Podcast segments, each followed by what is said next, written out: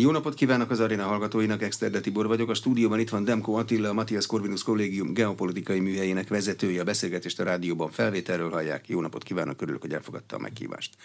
Jó Milyen napot kívánok! következtetéseket lehet levonni az ukrajnai háború legutóbbi eseményeiből?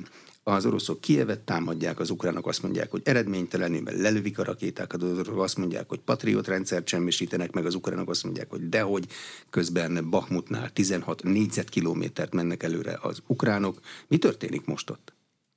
Hát én úgy látom, hogy eh, csapásokat adnak és kapnak a felek, tehát mind a két eh, részről történtek olyan olyan műveletek, amelyek igen jelentősek, tehát ezen kívül ott van még a Melnyicki csapás, a Ternopili orosz csapás, ahol nagyon komoly, úgy tűnik nagyon komoly lőszerkészlet semmisülhetett meg, tehát hogyha azt a robbanást nézzük, akkor gyakorlatilag kilotonnásnak tűnik.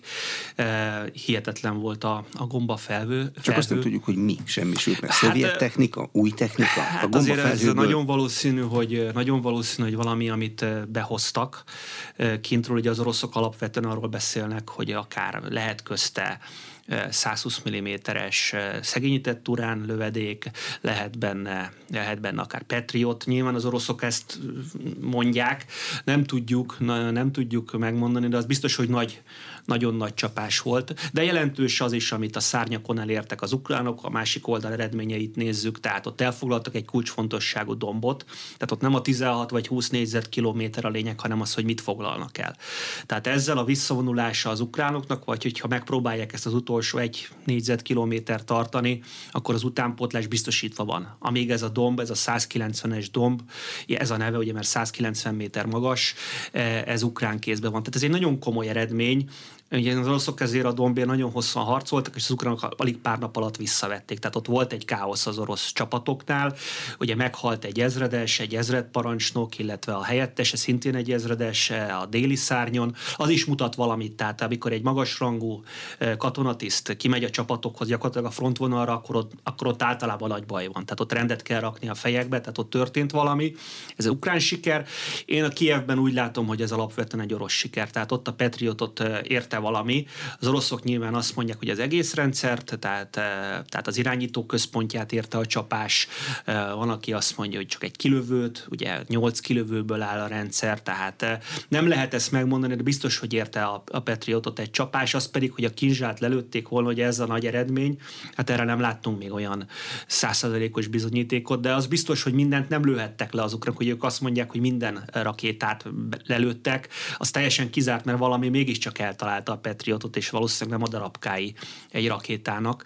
Tehát ez tényleg az van, hogy nagyon hihetetlenül felgyorsult a tempó, és nagyon úgy tűnik, hogy mind a két fél ért el komoly sikereket. Ukrán részről még ugye komoly siker a két szuhojnak a lelövése, illetve a két helikopternek a lelövése. Az egyik Mi-8-as, ez egy olyan helikopter volt, amiből összesen 20 darab van az orosz haderőbe, tehát az 5%-a megsemmisült ennek a különleges zavaró berendezéssel felszerelt helikopterflottának egy pillanat alatt, másodpercek alatt. Tehát mondom, mind a két fél nagyon komoly erőfeszítést tesz láthatóan, és mind a két félnek vannak komoly eredményei. De ez már a nagy hadművelet bármelyik melyik részről, vagy ez még valaminek az előkészítése? Mindenki arra számított túlnyomó részben, hogy ukrán részről lesz egy nagy művelet, amint lehet mozogni a földeken. Hát nagyon úgy tűnik, hogy ez előkészítése mindenképpen a nyári harcoknak.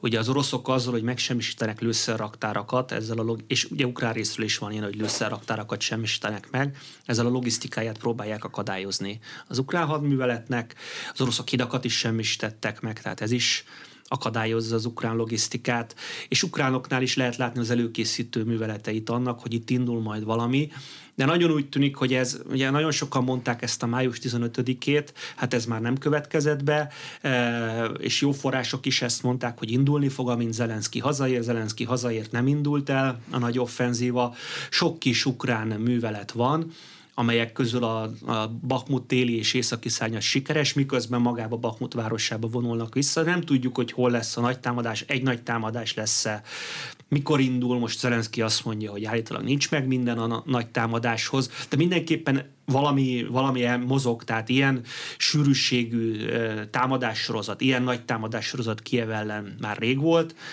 Az ukránoknál is ugye új fegyvereket kaptak, a Storm Shadow-t, az oroszok még csak most tanulják, ugye, tehát ez egy új eszköz, a HIMARS ellen már kidolgoztak taktikákat, tehát a HIMARS már nem olyan effektív, de a Storm Shadow-t most kell megtanulni, és ez egy nagy hatótávolságú rakéta. Ezt a britektől ez a kapják, vagy már ott van Ukrajnában? Már lehet ott van, látni. tehát Luhanskot az szinte biztos, hogy Storm Shadow támad, tehát annyira mélyen van Luhansk, hogy mással legfeljebb a Rom kettes ukrán rakétával támadhatták volna, de ez valószínűleg Storm Shadow volt, sőt szinte biztos, hogy Storm Shadow volt. Kinek dolgozik az idő? Az oroszok folyamatosan erődítenek, az ukránok pedig folyamatosan erőt gyűjtenek. Hát mind a két oldal erőt gyűjt. Kinek dolgozik az idő?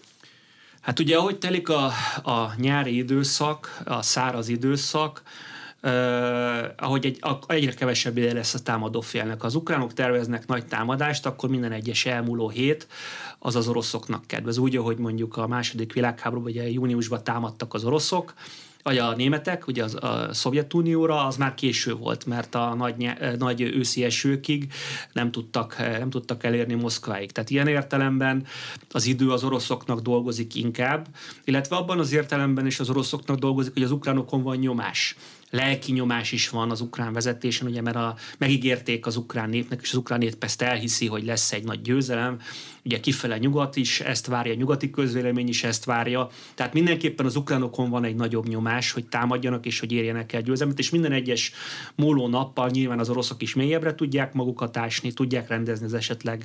Most tényleg volt egy megrendülés Bakmuttól északra és délre a sorokat, ugye azt is, ami ugye Prigozsin és a Védelmi Minisztérium között van, azt is tudják esetleg rendezni, ez mind rossz hatással volt az orosz alakulatokra, tehát, tehát az orosz katonák pillanatok alatt tudják, hogy Prigozsin mit mondott, meg mit nem mondott, tehát ez semmiképpen sem jó a morál szempontjából, ezt tudják rendezni, tehát minél több idő telik el egy egy, egy, egy ütés, egy nagyobb ütés között, és minél több ideje van az oroszoknak helyreállítani akár a morált, akár a logisztikát, annál jobban tudnak védekezni. Tehát ilyen értelemben inkább az ukránok vannak lépéskényszerben, mint az oroszok. Mm. Az világosan most, május közepe felé, hogy mi számítana bármelyik fél számára győzelemnek. A téteket mind a két fél nagyon magasra tette a háború elején. Hát ugye én úgy látom, hogy az oroszok azért egyre alacsonyabbra rakják a, a téteket, tehát tehát azért nekik, az oroszoknak szerintem győzelem lenne, ha egyáltalán megtartanák a jelenlegi vonalakat. Olyan értem, hogy eladható győzelemnek, hogy az ukrán offenzíva nem sikerült, megtartottuk azt nagyjából, amit az offenzíva előtt, előtt a mi oldalunkon volt. De az már nem a népszavaztatott terület, onnan nem, már hát ez jóval kevesebb. Tehát én azt Hát, hogyha Ukrajnában nincs egy nagy összeomlás, én azt szinte lehetetlenek tartom, hogy Zaporizsiét vagy Herszont visszavegyék. Ugye Herszon város, Zaporizsiét bevegyék, Herszont visszavegyék. Ugye Herszonnál van egy széles folyó, amin át kéne kelni az oroszoknak. Hát nem olyan támadó hadműleteket mutattak az elmúlt több mint egy évben, ami azt mutatna, hogy egy nagy folyami átkelést végre tudnak hajtani, illetve Zaporizsia pedig egy 700, több mint 700 ezeres város. Ez egy lakótelepváros, tízszer akkora, mint Bahmut.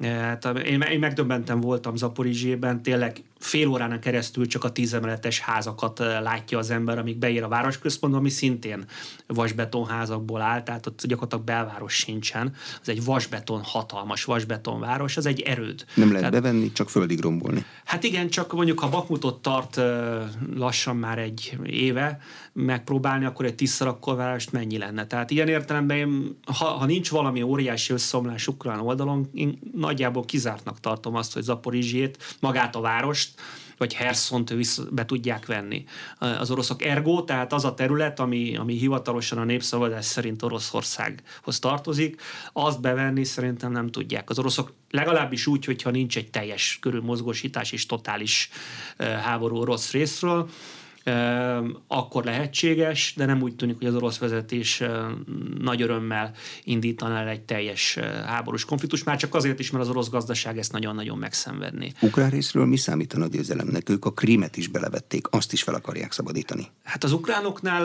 szerintem mind a két fél komolyan hibázott, ami a saját politikai elvárásainak kezelését illeti, hiszen az oroszok ugye oda csatolták mind a négy megyét Oroszországhoz hivatalos, az ukránok meg folyamatosan arról is beszélnek, hogy a krímet is bevesszük. Pedig a krím az egy más liga több tekintetben, tehát egyrészt védhetőség tekintetében, mert a bevezető utak nagyon, három bevezető út van, tehát nem lehet nagy manőverrel ott működni, nem lehet megkerülni a védelmi vonalakat. 7 kilométer a legszélesebb, 7 kilométeres földsáv, hát 7 kilométeres földsávot védeni, a németek 44-ben sokkal rosszabb állapotban voltak már, mint ma az oroszok, és azért tudták védeni egy ideig a krímet, ráadásul ők ugye Kercsnél is kellett, hogy védekezzenek, ahol az oroszoknak nem kell védekeznie, és nem volt híd. Tehát nem volt semmi nekik, csak tengeren tudták utánpótolni a csapataikat. Persze nyilván elvesztették végül a krímet, de mondom, ez egy más helyzet volt. Most az oroszok sokkal jobb helyzetből kéne, hogy védjék krímet nyilván egy, egy gyengébb ellenféllel szemben. Tehát a krím az szerintem irreális egyrészt ezért, tehát katonailag is nagyon nehéz, még akkor is, ha a krím hidat megsemmisítik, mert lehet utánpótlás behozni repülővel, lehet behozni, sőt annál könnyebben ugye hajókkal, tehát, tehát ugye a krímnek jelentős kikötői vannak, tehát a krími híd az önmagában nem jelentene megsemmisülése sem nagy csapást, és az oroszok ráadásul most kijavították, tehát az orosz javító képességek nem rosszak, tehát a legrosszabb időjárási körülmények között sikerült megjavítani a krími hidat. Nagyon rossz volt a téli időjárás ugye a, a Krím és Oroszország között, tehát ezen a Kercsi szorosban, és így is sikerült teljesen kijavítani a hidat. Amit mondani akarok ezzel, hogy eleve nehéz lenne, de ráadásul a Krímnél felmerült tényleg, hogy ott, a, ott, a, ott egy veresség következne be, akkor ott már, ott már nagyon-nagyon nagy mértékben eszkalálnának az oroszok. Tehát én azt majdnem lehetetlennek tartom, a krímnek a bevételét, ha csak nincs Oroszországon belül egy óriási megrendülést. Mondom, ez a fekete hattyú, hogy akár Ukrajnán belül, akár Oroszországon belül elérnek egy 1917-es forradalomig, és akkor a belső összeomlás miatt megnyílik az út a másik előtt. Ez nyilván nem kizárható egyik ország esetében sem. Persze gazdaságilag Ukrajna van sokkal rosszabb helyzetben, tehát hogyha ezt kizárjuk, akkor, akkor nem látom a krímet. Tehát ilyen értelemben az ukrán elvárás, az ukrán nép elvárása mindenképpen nem fog, nem fog megvalósulni, de igazából ha csak nincs egy nagyon, orosz, nagyon nagy orosz pánik, vagy egy, tényleg egy morális összeomlás, akkor azt se látom, hogy teljesen vissza tudják venni a Donbass sőt Zaporizsia és Herson maradéka is nagyon nehéz, hiszen az oroszok erős védelmi vonalak mögött vannak. Többszörös védelmem, három körben erődítenek. Ez azt jelenti, hogy ott lesz a háborúban a tűzszüneti vonal? Vagy hogy kell ezt elképzelni? Ezek egymástól nincsenek olyan nagyon messzire. Hát az, hogy hol lesz a tűzszüneti vonal, azt nyilván a harcok döntik el. Tehát és, és, az, és az nagyon furcsa eredményeket is, is, is hozhat. Tehát, hogyha van egy ukrán betörés, és mondjuk 10-20 kilométer mélyen behatolnak az orosz védelmi vonalakba, minden védelmi vonalat át lehet törni, mert minden védelmi vonal olyan erős, amennyire a, a védők erősek. Tehát hiába nagyon erős egy védelmi vonal, át lehet, át lehet törni, vagy mondjuk a Mazsinó vonal esetében meg lehet kerülni, tehát nem teljes, azért nem, tehát ez nem egy, nem egy mindent át, nem, nem a teljes szakaszon van százszerzalékosan képít, azért vannak benne lukak. Én azt látom, hogy akár még egy olyan helyzet is előállhat, hogy van egy 10-20 kilométeres beékelődés ukrán részről, és ott és ott áll meg. Ugye volt egy ilyen Debalcevénél volt 14-ben egy ilyen mély ukrán beékelődés, amit utána 15-ben az oroszok bevettek. Tehát nyilván, ha ilyen beékelődés van, akkor nehezebb tartani a tűzszünetet az lenne logikus, hogy a legerősebb vonalakon állnak meg, legerősebb védelmi vonalakon, de hát a tűzszünettől még nagyon messze vagyunk. Miből lehet lemérni a nyugat, az Ukrajnát támogató nyugati államok támogatásának tartóságát, elkötelezettségét. Ellentmondó hírek jönnek, Lavrov külügyminiszter azt mondja, hogy ugyanúgy ott fogják hagyni őket, mint az afgánokat, Zelenszky elnök pedig egyre több és több fegyverrel jön haza európai körútjáról. Hát ugye itt Európa fontos nyilván, és a britek rendkívül erőteljesen kiállnak Ukrajna mellett. Ez a Storm Shadow. Storm Shadow is, és most a franciák is adnak ugyanebből a fegyverből, a francia változatából. Ugye itt Amerika számít a legtöbbet. És azért az Egyesült Államok is most én ukrán forrásokat idézek, nem orosz reményeket, tehát Ukrajnán belül is aggódnak. Most beszéltem egy kievi, kievi jó ismerősömmel, kontaktommal, van egy komoly aggodalom. Ukrajnán belül egyrészt azért, mert ugye az amerikai költségvetési plafonnal is van egy komoly probléma, ugye már lassan kimerítik az előző kereteket, hogy lesz-e következő keret. De azt általában meg szokták oldani. Általában meg Néha szokták oldani, de azért azt akár hónapokig elszórakozhatnak a republikánusok és a demokraták ezen, és azért Ukrajnának nincsenek feltétlenül hónapjai, hogyha mondjuk hirtelen lenne szüksége egy nagyobb fegyverszállítmányra, vagy akár mondjuk kipótolni most ha nézzük a tegnap előtti, tegnapi éjjeli eseményeket ugye Kievben, hihetetlen mennyiségű Patriot rakétát lőttek el. Ha Patriotok semmisültek meg Melnyickébe, akkor vajon mennyi tartalék van még? Ugye két üteg, vagy két, két Patriot rendszer van, jóval több üteg, két Patriot rendszer van, tehát vajon lesz-e elég rakéta, és ez egy rendkívül drága történet, tehát hogyha az amerikaiak, az amerikaiak nem tudnak egy újabb segélycsomagot adni. Tehát azért itt vannak, vannak problémák. Én azt látom, hogy van egy elkötelezettség még nyugaton, de azért van fáradtság is. Tehát, illetve Európa esetében a kimerülő készletek is megmutatkoznak, hogy Európa egyszerűen nem készült úgy fel egy ilyen konfliktusra, mint az USA. Tehát itt az USA a döntő, illetve hát jönnek a választások. Ugye 2023 hihetetlen gyorsan eltelik, hiszen lassan már az év felénél tartunk, ezért azért a jövő év az már a, a választásokról fog szólni az USA-ban, hogyha Donald Trumpot vagy Ron DeSantis-t hallgatjuk, akkor ott azért nem olyan erőteljes az elkötelezettség Ukrajna irányába, mint a demokraták részéről és hogyha nem sikeres az ukrán offenzíva, akkor, akkor még erőteljesebbek lehetnek ezek a hangok. Tehát ilyen értelemben az ukránoknak nagyon fontos, hogy legyen, felmutassanak egy igazi sikert, tehát nem azt, hogy egy 16 vagy 20 négyzetkilométert visszavesznek, hanem valóban egy mély áttörést elérnek. Mert ugye ez viszonylag széles sávon vettek vissza területet, és egy nagyon fontos pontokat vettek vissza, de azért nem egy mély, tehát nem kerülték meg Bakmutot, nem hatoltak be mélyen az orosz vonalakba. Tehát egy ilyen nagyon látványos győzelem elmaradása esetén bizony gyengülhet. Az amerikai, meg a nyugat-európai segítség is, az ukránok ettől tartanak, tehát ez abszolút, Kievben ez abszolút beszédtéma. Hm, azt érzi Kievben, hogy mit tekintenének a nyugati támogatók ukrán győzelemnek? Vagyis mi az a pont, amikor azt mondanák, hogy ez már így jó, innen már az ukrán hadsereg ne harcoljon tovább a saját földjéért. Tekintsük ezt győzelemnek. Hát ugye ez mindig attól, ez attól fog függeni szerintem, hogy mi az eredmény. Tehát én azt gondolom, hogy már a jelen helyzetre is lehet azt mondani, hogy ez egy ukrán győzelem. Viszont, az ország 20%-át nagyjából hát igen, még az ország, tartják. ország 20% az kétségtelen, hogy orosz kézben van, de hát azért, amikor ez a háború elindult, ki gondolta azt, hogy Ukrajna ö, több mint egy év után is talpon van, és azért, ahogy mondtam, csapásokat adnak és kapnak, tehát ők is adnak nagyon komoly csapásokat az oroszok fel.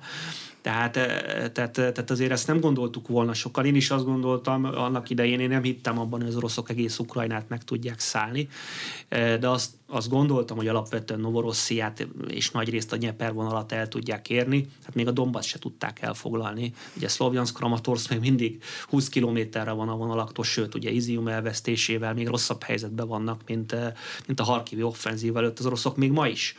Tehát ez mindenképpen abból az értelemben, mik voltak a a nyugati, sőt az ukránoknak is a, a gondolata, amikor ez a háború elindult, hogy hol lesznek egy év múlva, ez egy jelentős ukrán eredmény. Tehát itt nyilván, e, nyilván látni kell azt, hogy egy hatalmas erőfeszítéssel Ukrajna nem csak a szuverenitását őrizte meg, hanem gyakorlatilag a orosz nyelvű területek nagy részét is orosz ugye ezek nem oroszok etnika, etnikailag mindez, ez a kelet-ukrajna, dél-ukrajna azért orosz nyelv használat tekintetében orosz többségű.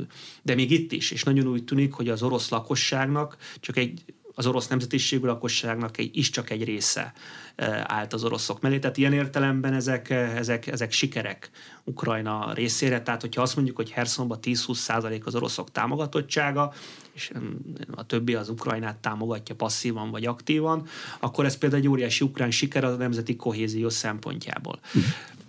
Erre a helyzetre már lehetne nemzetközi szerződést, békeszerződést vagy jogot alapítani, vagy teljesen mindegy, hogy mit mondanak ki egy szerződésben, amikor valamelyik fél elég erősnek érzi magát, hogy azt reparálja, akkor úgyis reparálni fogja. Hát ugye igen, ez a nagy kérdés, hogy Ukrajnát, hogyha ugye van egy fegyverszünet, mi biztosítja Ukrajnát arról, hogy nem lesz orosz támadás. Ahogy összeszedi magát 5 év múlva, vagy 10 év múlva.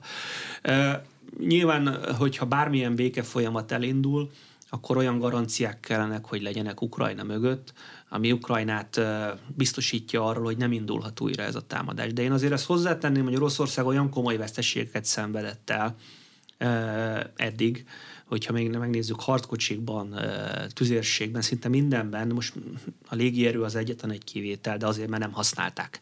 Ugye az elmúlt egy év, már több mint egy év nagy részében az orosz légierő meglehetősen inaktív volt. Az összes többi területen komolyak az orosz vesztességek, tehát az, hogy Oroszország négy-öt éven belül magához tér, megrázza magát és megeszi Ukrajnát, hát szerintem erre kicsi az esély. Persze lehet azt mondani, hogy majd 10 év vagy 15 év múlva, de 10 vagy 15 év múlva ott lesz Putyin. Tehát ugye a, a biológia dolgozik minden vezetőnél, tehát azért 71 éves lesz most októberben. Én azt mondom, hogy a realitásokban kell gondolkodni százszerzelékos biztosíték nincs Ukrajna számára, hogy az oroszok ezt újra nem indítják, de az, hogy, az, hogy Oroszország nem kapott egy hatalmas nagy pofont, ami meggondolásra készteti szerintem hosszabb távon, azt nem mondhatjuk. Tehát ha Ukrajna kap fegyvert, kap garanciákat, akkor nem valószínű, hogy az oroszok ezt újra indítanák, legalábbis belátható időkereten belül. Tehát lehet egy szerintem ilyen garanciákat hozni, de mondom, még le kell mennie az ukrán offenzívának, tehát ez a nyár, ez biztos, hogy nem arról fog szólni, hogy hirtelen bedobja Ukrajna a török között, és azt mondja, hogy oké, okay, akkor tárgyaljunk. Mm, amikor Ukrajna támogatását tervezik, akkor számítanak, vagy számolnak már azzal, hogy milyen állam lesz Ukrajna a háború befejezése után. Azt lehet látni, hogy elképesztő mennyiségű, rendkívül modern fegyver a területén lesz. Hát, és megint... egyébként sem volt gyenge hadsereg.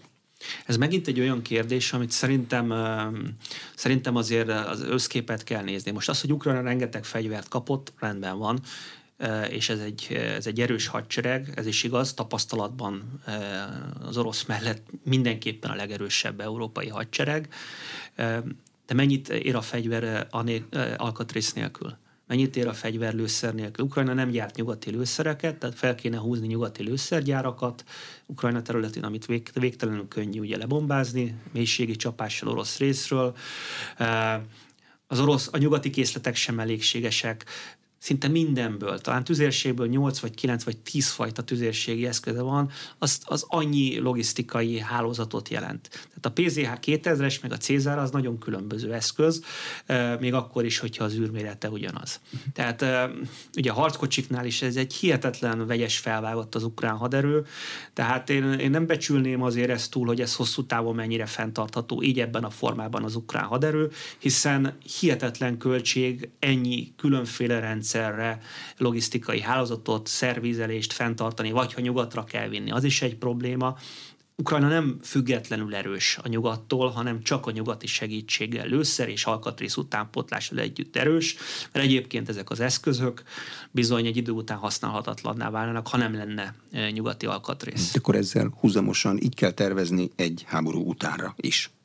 Hát ugye ez attól függ, hogy, hogy mi a nyugati politika. Tehát, hogyha Ukrajnának megnyílik az útja az Európai Unióba, ami azért könnyebb, mint a NATO. Tehát a NATO szerintem egy olyan orosz vonal, amit, amit a tárgyalások folyamán kénytelen lesznek, lesz figyelembe venni a nyugat, meg Ukrajna is. Tehát azt nem fogja Oroszország elfogadni, meg ráadásul ugye nyilván a NATO-nál a területi integritás hiánya mert hogyha abból indulunk ki, hogy nem szerzik vissza a krémet, és szerintem ez a reális, akkor a terület nem lesz integer, tehát Ukrajna nem kap vissza mindent. Szóval De miért a NATO, NATO nem akar tűzfészket bevenni? Soha? Hát ugye, ugye, hogyha Ukrajna, tehát nem is lehet tehát gyakorlatilag persze mindent lehet, tehát a politikai akarat van, de hát azért az, hogy az összes NATO tag ezt megszavazza, és itt nem Magyarországról beszélek, azért sok más ország is meglehetősen ideges lenne egy ilyen gondolatról, hogy Ukrajnáért harcba kell adott esetben menni, annak kicsi esélyét látom. Az Európai Unió annyiban az értelemben könnyebb, hogy van precedens, ugye Ciprus egy megosztott sziget, és a Ciprusi köztársaság mégiscsak az Európai Unió tagja, úgyhogy ott vannak a törökök az északi részén, és ez lehet egy precedens Ukrajnának is, hogy ugye nem ismeri el senki még Belarus se ismeri el az orosz hódításokat. Tehát gyakorlatilag senki nem ismeri el e, e, Ukrajna területi szuverenitásának ezt a nagyon durva megsértését, mondom, Oroszország legközelebb szövetség, legközelebbi szövetségesei sem, viszont elhúzódhat egy béke folyamat akár évtizedekig, ugye Ciprustál próbáltak megoldást újra meg újra, soha nem jött össze, tehát gyakorlatilag, gyakorlatilag több mint fél évszázada ott van Ciprus megosztottan, ez, ez, ez lehet egy, de ettől még a dél bent van az EU-ban, egy prosperáló, prosperáló ország, lehet, lehet ez egy út Ukrajna számára, hogy igen, nem ismeri el senki a területi eh, hódításait az oroszoknak, de Ukrajna mégis viszonylag gyorsan belép az Európai Unióba, és utána már egészen más. Már, már az EU csatlakozás után is más, hogy Oroszország egy Európai Uniós tagja e, támadjon rá. De mondom, persze az EU-s tagság se reális. Azért néhány éven belül akármennyire is siettetik, meg nyilván Ukrajnának akkor főleg Magyarországgal, meg a kárpátai magyarokkal szemben nagyon komoly változtatásokat kéne eszközölnie. Meg a törökök is néznének egy nagyot mióta Hát a törökök, a balkániak azért, azért egy nagyon sok ország nagyon mélyen megsértődne, ha Ukrajna meg Moldova kapna egy, egy zöld utat, miközben ők 20-30-40 éve tárgyalgatnak eh, az EU-val, és nem haladtak előre. Hát meg ugye azért Ukrajna nyilván háborúban álló ország, de azért a demokrácia problémák nem a, a háborúval, tehát nem a jelen háborús szakasszal kezdődtek, és itt most nem a kisebbségi kérdésről beszélek, hanem ellenzéki politikusokkal való, szemben való fellépés, meg sok minden problematikus dolog volt azért Ukrajnában már 2022. február 24 előtt is. Tehát azért ez egy folyamat az EU-s csatlakozás. Nyilván egyébként, egyébként ez Magyarországnak is érdeke lenne, hogy az Ukrajna elinduljon egy európai úton, már csak azért is, mert így tudnánk befolyásolni a kárpátaljai magyarságot illető jogsértéseket, mert ha nem nincs európai perspektívája Ukrajnának, akkor semmiféle, semmiféle eszközünk nincs Ukrajnával szemben, csak az EU-s, EU-s út ahol van eszközünk. Ami most történik Ukrajnában, az például hogy kell érteni Evgenyi Prigozsinnak a kirohanásait? Ez mi? Hát elméletek vannak, ha a tényeket nézzük, azért ez meglehetősen példátlan. Tehát az, hogy egy háborúban álló országnak egy befolyásos személyisége, egy magán hadseregnek a tulajdonosa ilyen hangnemben kritizálja a katonai vezetést, Sojgu miniszter Sojgut személyesen és, őt teszik felelőssé. Gerasimov hadseregtábornokot is, tehát a legmagasabb rendfokozatú orosz katonát is, ráadásul május 9-én is volt egy nagyon durva kirohanása Gerasimov ellen személyesen, hogy gyakorlatilag hazavárulás az, amit Gerasimov csinál. Hát ez, ez, ez, ez számomra nehezen értelmezhető ugyanis olyan szintű, olyan szintű támadás, és folyamatos, tehát nem, nem egy, nem kettő, nem három videóról van szó, ami, ami, ami az orosz rendszerben több, mint szokatlan. Tehát ilyenkor azért nagyon komoly következmények szoktak lenni. De nincsenek. De nincsenek. Ott van Bakmutnál az első vonalban a harcosai harcolnak. Hát, Fogja valaki itt valakinek? Vagy kell hát, elképzelni? Ugye az látható, hogy vannak törések az orosz eliten belül, és nyilván Prigozsin nem áll teljesen egyedül. Tehát azt láthatjuk már, hogy Szurovikin hadseregtábornok az mellette áll, tehát itt ők, ők formációba repülnek, hogy így mondjam.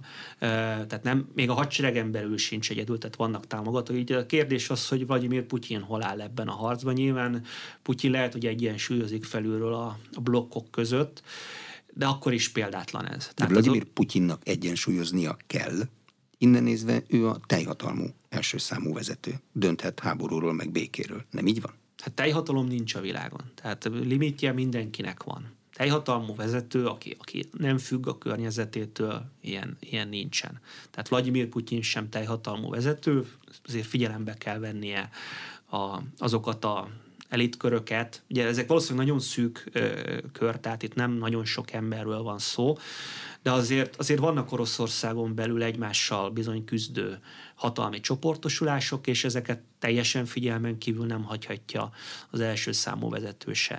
Tehát lehet, hogy Észak-Korea az más, de Oroszország nem Észak-Korea azért ebben a tekintetben. Tehát itt azért nem teljesen nem teljesen, mondják, hogy ez egy vertikális rendszer, de azért ez, ez, ez így ebben a formában nem igaz. Még, még a demokráciának is, meg a szólásszabadságnak is vannak nyomai Oroszországban, tehát az nem, az nem igaz, hogy ez egy, ez, egy, ez egy olyan típusú diktatúra lenne, hogy nem lehet beszélni. Csak az meglepő persze, hogy Prigozsin beszél és ennyire nyíltan és ennyire durván.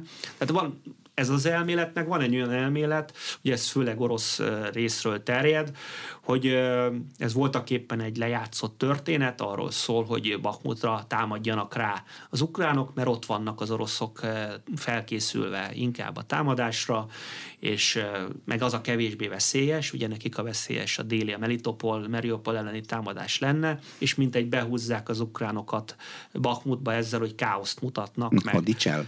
Hát igen, az tehát, hogy ez egy, ez egy kvázi, ez egy információs háborúnak az eleme, ezt orosz részről, meg orosz elemzők írták le, Hát én nem tudom. Tehát nekem az érzésem az, hogy ez nem egyszerűen egy hadicsel, tehát Prigozsin videóit megnézve, ha ez nem igaz, amit mond, ha nem szívből mondja, akkor tényleg Oscar díjas.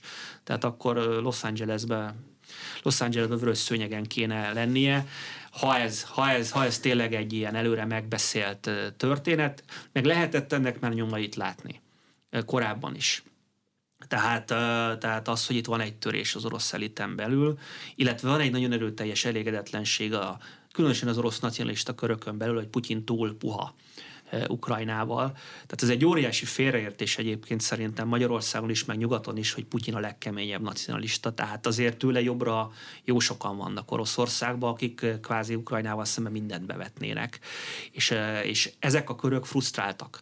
Tehát én azt mondom, hogy kicsi az esélye annak, hogy ez egy színjáték kizárni semmit nem lehet, tehát egy hihetetlen információs háborút látunk, tehát a belső kártyákba belátni legfeljebb az amerikaiak, ha lehallgatják, és nyilván megpróbálják lehallgatni az orosz vezetést, bár ez egyre nehezebb, tehát az oroszok is tanulnak.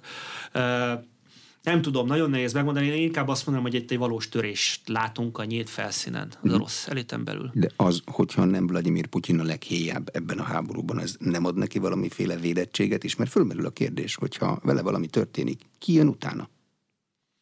Hát igen, ez a nagy kérdés. Ez a, mit akar a nyugat? Tehát én azt látom, hogy a nyugat nem feltétlenül akar rezsimváltást. Oroszországban pont ezért. Mert lehet, hogy rosszabb lenne, vagy lehet, hogy káosz lenne. És a legnagyobb veszély egyébként nem az, hogy orosz, az orosz harckocsik elérnek az Atlanti óceánig, ez lehetetlen. Tehát Oroszország még Ukrajnát sem tudta legyőzni nem hogy az európai, európai országokat, akármilyen gyengék is egyébként az európai hadseregek hanem a legnagyobb veszély az, hogy Oroszországban káosz van. Európa számára is. Közvetlen veszély is, meg geopolitikai veszély is, hogy akkor ugye az orosz, orosz kvázi zóna az teljes mértékben, vagy nagy mértékben kínai kézbe kerülhet. Tehát minél gyengébb Oroszország, annál inkább Kínára szorul. Tehát ilyen értelemben is ez dupla veszély. nagyon nehéz megmondani, hogy mi a nyugati politika de szerintem nem Putyin el, el, el, tehát nem a Putyin rendszer leváltása, hanem egyszerűen megrendszabályozása, hogy minél gyengébb legyen e, Oroszország, de nem a teljes, e, teljes e, leverése Oroszországnak. Ha, ha vannak ilyen, tehát nyilvánvalóan vannak ilyen ilyen, ilyen újságcikkek vannak, ilyen megszólalások nyugaton, meg, meg a balti államokon, meg Lengyelországban, de szerintem aki ilyet mond, az nem gondolja végig, hogy ez mivel járna. Mm. Törökországban a választás az milyen hatással lehet a háborúra? Azért kérdezem, mert a törökök rendszeresen próbálnak közvetíteni, üzletelnek az oroszokkal, meg fegyvert szállítanak az ukránoknak. És ott most úgy tűnik, hogy az első fordulóban Erdogan elnök stabilizálja a helyzetét, de két hét múlva még lesz egy második forduló. Hát ugye tényleg attól függ, hogy ki fog nyerni. Erdogán az már egy ismert képlet. Erdogán az egyensúlyozik a két oldal között, mind a két oldalnak ad, és van mit adnia. Tehát Oroszországnak nyilván megveszi, megvesz mindent Oroszországtól, Persze az olajat nem csak, hogy megveszi, hanem finomítja is, és eladja Európának, tehát ilyen értelemben a... Orosz üzemanyaggal persze, megyünk. Persze, tehát, tehát a szankcióknak erről a részéről ennyit, hogy persze Oroszországnak rosszabb, hogy van egy köztes, van egy middleman, van egy köztes szereplő, meg ugye India, meg más országok is, Szingapúr, mert lehet látni, hogy honnan növekedett nagyon nagy mértékben a, a, a finomított termékeknek a behozatala, és azt is lehet látni, hogy mennyivel növekedett az orosz export ezekbe az országokba. Tehát itt azért van egy ilyen történet. Tehát ebből nagyon sokat nyer, ebből a köztes szereplő, meg mind a két oldalal beszélünk szerepkörből. Ugye atomerőmű épül Törökország, orosz atomerőmű, rengeteg gázt vesznek, közben meg Ukrajnának is adnak el fegyvert, tehát az örökök minden oldaltól beszedik a, a maguk hasznát. Kereskedő nemzet. Ráadásul ugye még a, a, a Buza ügyben is törökök a legnagyobb nyertesek között vannak, hiszen oda kerül a Buza egy része, ott, ott dolgozzák föl, liszt, stb. egyéb termékek, tehát a nyeresség nagy rész, egy jelentős része Törökországban marad. Tehát a törökök szinte minden fronton ebben nyertek, ebbe a háborúba nem voltak túl jóban sem az oroszokkal, sem a nyugattal. Most mind a két fél gyengül, tehát a nyugat is gyengül ezzel a háborúval. Ki erősödött eddig? Törökország erősödött. Most Erdogán ilyen értelemben tudjuk, hogy mit csinált. Most a, az, hogyha egy ellenzéki győzelem lenne, ugye a parlamentben már nem lesz, akkor nem tudjuk, hogy mi lenne. De én nem, nem vagyok Törökország szakértő, ezt inkább nem találgatnám, de nagyon valószínű, hogy Erdogán ezzel az eredménnyel meg tudja védeni a második fordulóban az első helyét, tehát újra, újra fogják választani. Már csak azért is, mert a szavazatokat alapvetően ő fogja számolni, tehát az ő, ő államaparátusa fogja számolni. De... de van egy nagyon erős ö, ö, hagyománya annak, hogy a szavazókörökben ott vannak százezer ellenzéki megfigyelő. Igen, és csak, volt, csak, csak volt egy óriási földrengés Dél-Kelet-Törökországban, és azért egy picit megváltoztatta a helyzetet ez a, ebben a dologban. Persze, tehát nem azt mondom, hogy, hogy, hogy itt, de hát hogyha ne, valaki 55-re rááll, akkor nem kell túl sok szavazatot megvált, hogyha ennyire kicsi a különbség. Ezzel nem azt mondom, hogy ez lesz, ezzel csak azt mondom, hogy nagyon nehéz azt elképzelni, inkább így mondanám, hogy nagyon nehéz azt elképzelni, és úgy látszik, hogy tényleg nagyon komoly társadalmi támogatottsága van Erdogan elnöknek. Nagyon jól sikerült a kampánya, hogy őt meg fogják újra választani. Tehát ezzel, szerintem ezzel kell számolni. Mennyire kell komolyan venni azt a titkosszolgálati kiszivárogtatást, hogy Zelenszky elnök fontolóra vette, hogy a Magyarországot is ellátó barátság kőolajvezetékre csapást mér, hogy ezzel Magyarország gazdaságát megrendítse? Hát én azt gondolom, hogy inkább az a verzió valószínűtető, hogy, hogy egy, egy elég impulzív személyiségről van szó, hogy mondott egy ilyet, szerintem elmondták neki, hogy ez miért nagyon rossz ötlet, és utána ez lekerült a napi rendről. Ugye ez elméletek februárban hangzott el, február óta nem történt semmi, tehát nyilván nem mentek el ezen az úton, inkább Szerintem inkább az a nagy kérdés, hogy miért került ez nyilvánosságra. Kit akartak kompromitálni vele? Hát Ismét kievi forrásaimra tudok csak hivatkozni, most elég hosszan beszéltem több emberrel is. Tehát nagyon úgy tűnik, hogy egyre több olyan cikk jelenik meg a nyugati sajtóban, ami egy kicsit ilyen impulzív vezetőként mutatja be Zelenszkit, tehát bizonyos amerikai körök lassítanák már nagyon úgy tűnik eh, Zelenszky elnököt. De a... milyen legyen egy háborúban álló eh, elnök, mint impulzív? Hát persze nyilván ez érthető, hogyha, tehát érthető valaki, aki több mint egy éve a dolgok közepébe van, tudom, három-négy-öt órákat alszik, egyebek, hogy néha elveszti a türelmét, vagy gyakran elveszti a türelmét. Tehát ez nem kritika a részemről, de az amerikaiak részéről úgy tűnik, hogy van kritika. Tehát ezek a cikkek, nekem ez, ez a, tehát nem, egy, nem egy cikkről van szó. És ilyen értelemben nyilván a Washington Post azt ír, amit akar, de hogyha kap egy jó fülest, akkor megírja, mint ebbe az esetben. És ennél a kiszivárogtatásnál én azt gondolom, hogy valós az alapja, de nagyon fura, hogy több hónappal utána, tehát miután már tehát 50 darab dokumentumot láttunk, és ahhoz képest egyre több újabb meg újabb dolog jön ki.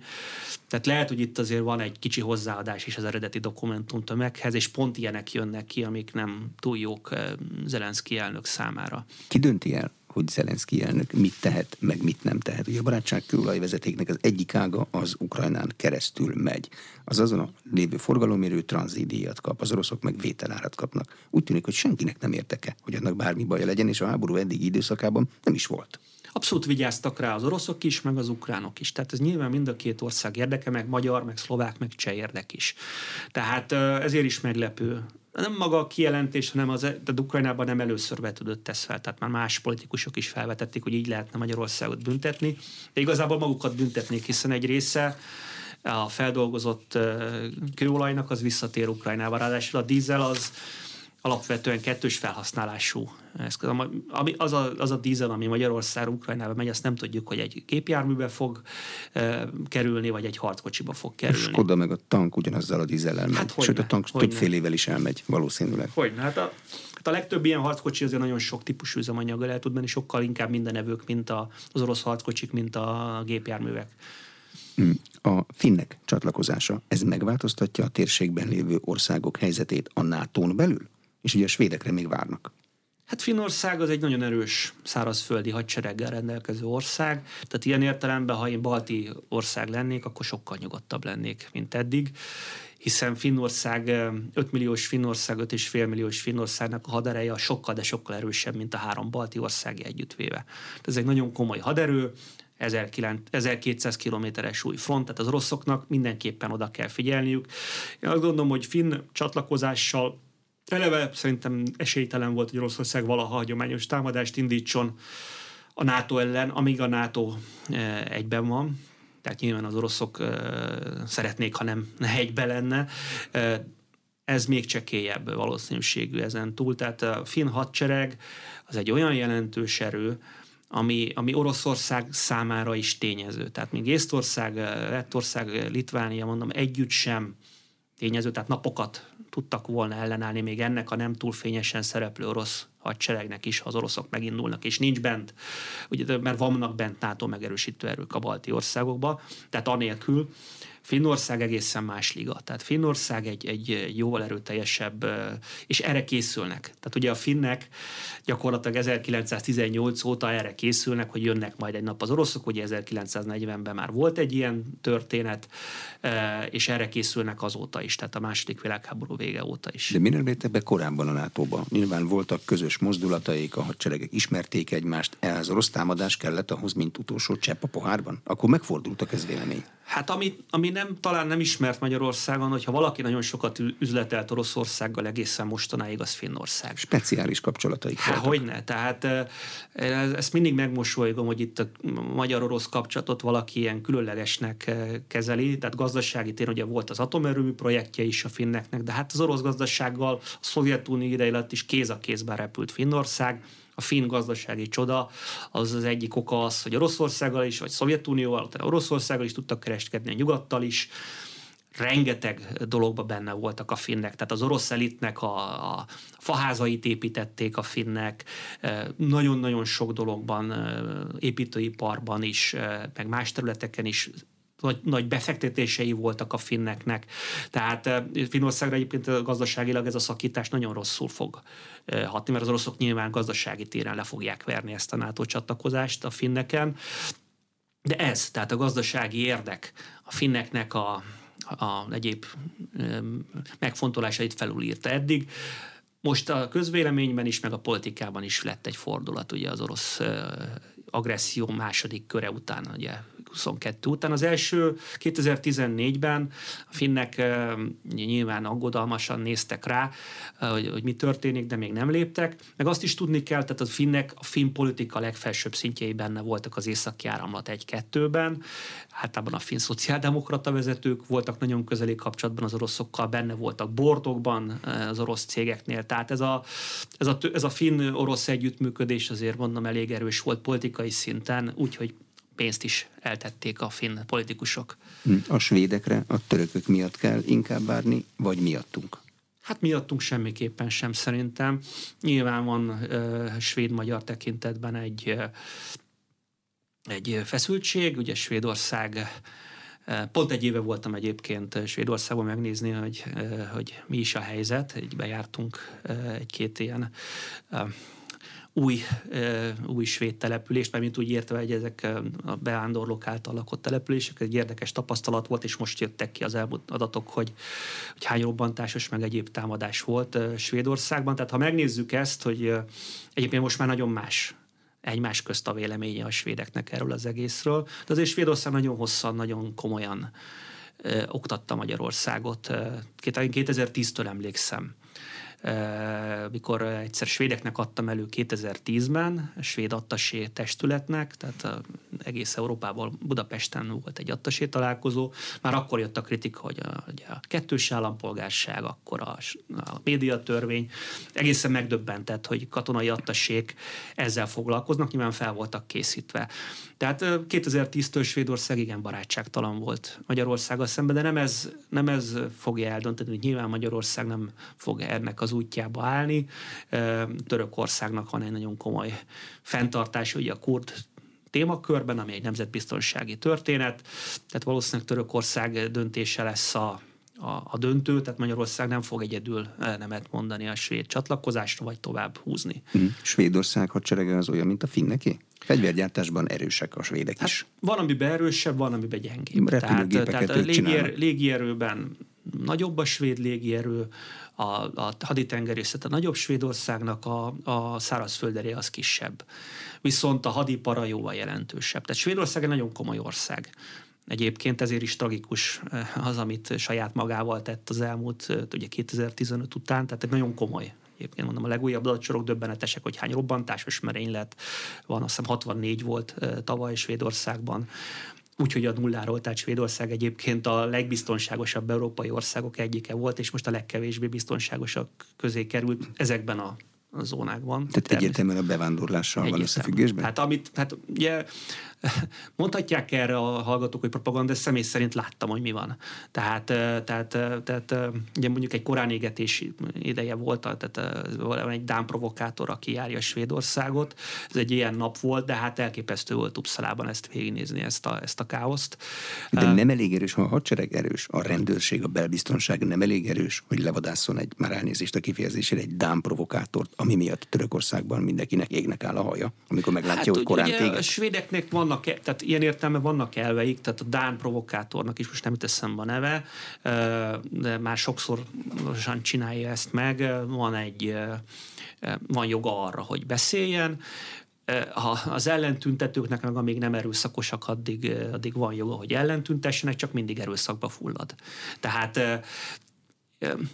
Nézze, tehát én, én pusztán biztonságpolitikusként nézem ezt, tehát hogyha egy országban egy ilyen jelentős változás van, és Svédországban nagyon-nagyon jelentős lesz a demográfiai változás a következő 30 évben, anélkül is, hogyha nem lesz már nagy arányú bevándorlás, ez komoly problémákat fog okozni, ez teljesen, ez borítékolható. Tehát én ezt, én ezt mondom, amellett, hogy láttam is, meg ott a svédek hihetetlen, hihetetlen interjúkat csináltam, svéd lakosokkal, tehát engem teljesen megdöbbentett az, hogy félelem is van már a lakosságban. Tehát annyi, annyira sok a, a gengek, tehát az egyes, egyes szomáliai vagy egyéb etnikai hátterű gengek közti küzdelem.